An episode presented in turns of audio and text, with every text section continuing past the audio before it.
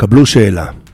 אתם גרים בבוסטון, החורף קר כידוע, וליד הבית שלכם יושב כבר הרבה זמן הומלס, שנה, שנתיים, ואתם מכירים אותו. אתם הולכים ברחוב, ואתם רואים ככה לקראת החורף שהמכנסיים שלו קרועות, ואתם יודעים שבארון יש לכם שלושה ג'ינסים, ושניים אתם הולכים, ואחד קצת פחות. נגיד שהחלטתם לתת להומלס את הג'ינס שלכם. עכשיו אני אשאל שאלה בנאלית. למה שתיתנו לו אם החלטתם? אם אתם מעל גיל 50, התשובה שלכם תהיה כנראה ברורה. הוא צריך בגד, לי יש לתת, זאת אומרת חמלה. חמלה זה דבר שמגיע מאמפתיה. בטח זה נשמע לכם התשובה הברורה. אבל יש ארגון חברתי שנקרא Do Something, ארגון גדול אמריקאי שעוסק בקמפיינים למטרות חברתיות ועובד בעיקר עם חבר'ה צעירים דור ה-Z. הוא ניסה לגייס אותם, ומדובר פה במאות אלפים, לקמפיינים שיתרמו ג'ינסים לחסרי בית וגם מוצרי היגיינה נשית, מה שנקרא רעב מחזור, מה שקרוי. מסתבר שחלק גדול מהאמריקאיות אין להם, אה, והן לא הולכות אפילו לפעמים לבית ספר, אה, כי אין להם כסף לקנות. הארגון הזה מצא שכשהוא מדבר על חמלה, זאת אומרת תתרמו כי הם צריכים, הוא לא מצליח לגייס את האנשים. לעומת זאת, הערך שגייס את הצעירים הוא שוויון. או במילים בוטות יותר, האדם הצעיר לא נותן להומלס ג'ינס כי הוא צריך ג'ינס, כי הוא מרחם עליו, כי חסר לו, כי כואב לו עליו. הוא נותן לו ג'ינס כי לא יש שלושה ולהומלס רק אחד וזה לא שווה. זאת אומרת, אין פה אמפתיה. זה מחזיר אותי לרעיון שנתנה עדי צ'ולר, אל צ'ולר, היזמת החברתית, משמקים, מכנפיים של קרמבו, זיכרון בסלון וכולי, באפריל השנה במוסף של הארץ, והיא דיברה על זה, על השירי ההייטק החדשים. על זה שהם אומרים את כל המילים הנכונות, אבל הם לא נותנים כמו שהם יכולים לתת. עכשיו, השירי ישראל אף פעם לא הצטיינו בנתינה, הערך של לעומת מקבילי האמריקאים, הערך של uh, to give back הוא לא חזק פה, לפחות לא אצל החילוניים, אבל כשאתה מסתכל על השירי ההייטק החדשים גם בעולם, אתה רואה ירידה משמעותית בנתינה. אם אתה פותח ערכי ויקיפדיה של ביל גייטס או וורן באפט, אתה רואה שכתוב לידם פילנטרופים. אפשר להגיד בפילנטרופיה זה עיקר זמנם וגם הממון שלהם. אילון מאסק למשל, לא תמצא את זה לידו.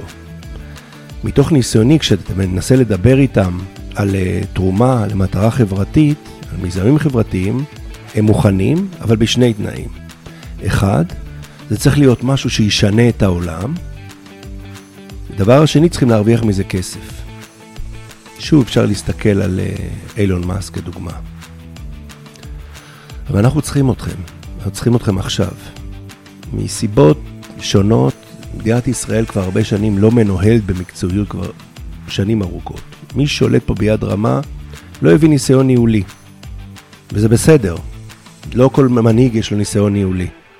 לא דיברו עם השרים על יעדים, על יעדי ביניים, על אבני דרך, על מדידת ביצועים.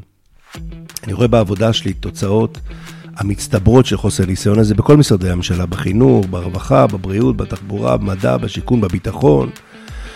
מה שאנחנו צריכים עכשיו זה אנשים יכולות וממון שייתנו לשם הנתינה. עכשיו זה לא פשוט, צריך ללמוד שפה אחרת. נגיד החינוך והרווחה לא מתנהגים באותם קודים כמו הקוד העסקי. צריך ללמוד שפה אחרת, זה קיים ברובד אחר, וצריך להשקיע פה זמן ולרכוש ידע. אי אפשר לעשות מעבר משפה לשפה. לא כל פרויקט של נוער בסיכון, עוני או מצוקה מייצר תוצאות. לפעמים צריך לתת חכות, לפעמים צריך לתת דגים, אבל כל המטרות ראויות.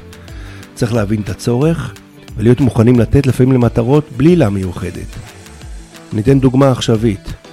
אם היה ביכולתי הייתי משקיע עכשיו במשטרת ישראל. משטרת ישראל, שמיובשת עשרות שנים, על ידי פוליטיקאים מכל המפלגות, שכנראה לא מתאים להם משטרה חזקה. חוקר שהתיק שלכם אצלו יכול לטפל אולי ב-30 תיקים, לא ב-180. שוטר לא יכול להרוויח 5,400 שקל בחודש. לא יכול להיות שבכל גוש דן בלילה יש שתי ניידות סיור בלבד, וזה המספרים. אבל זה שומט הבסיס מתחת רגלינו. אם אין ביטחון אין כלום. מי שמחזיק היום את המשטרה זה המתנדבים. עכשיו, חוסר הנתינה הזה של עמידי, הטכנולוגיה, הוא כואב דווקא בשביל שמדינת ישראל, על כל המגזרים שלה, מצטיינת בעזרה הדדית. האנשים הפשוטים מושיטים ידיים שכניהם בכל מקום. אולי היכולת הכלכלית שלהם דלה, אבל הרצון שלהם עז. זה מזכיר את הקבצנים בהודו. אני זוכר שפעם ראיתי קבצנית תן נדבה לקבצנית אחרת שהייתה בהיריון ועם, ועם ילד קטן. אה, אה, כדי לממן לפעמים אפילו את הארוחה היומית שלה. בזמן ממשלת אולמרט, וזה סיפור אישי, זימן אותי מזכיר הממשלה של עובד יחזקאל, ואמר לי, אני רוצה שתכתוב אתוס חדש למדינת ישראל. הוא אמר לי, תשמע, הבנו ציונות, אני מקצר את השיחה, תכתוב אתוס חדש. הוא ביקש את זה מאנתרופולוג, הוא לא ביקש את זה ממשרד מיתוג או משרד פרסום. זאת אומרת שמה שאתה צריך לכתוב צריך להיות אמיתי, אולי מתחת לפני השטח אבל אמיתי, וצריך להתאים לכל מי שחי פה. אנחנו חשבנו על נתינה ועל עזרה.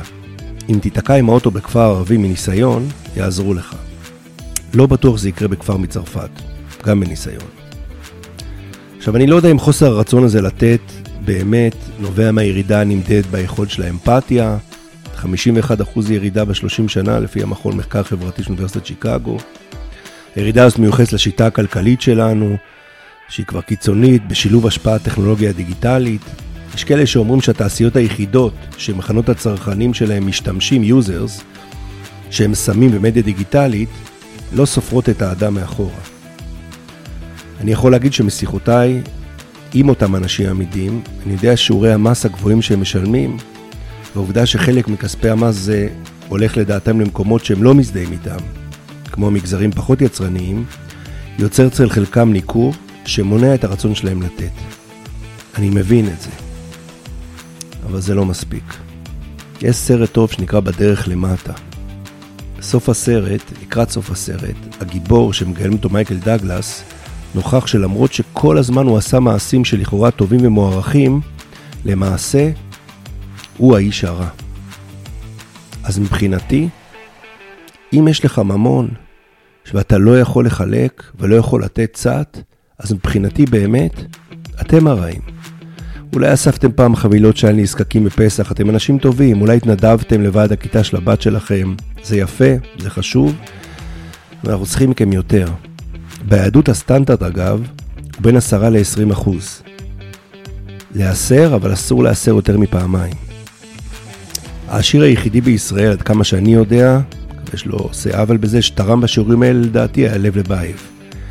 אין לכם מושג כמה מעט צריך בשביל לעזור לכל כך הרבה אנשים נצרכים.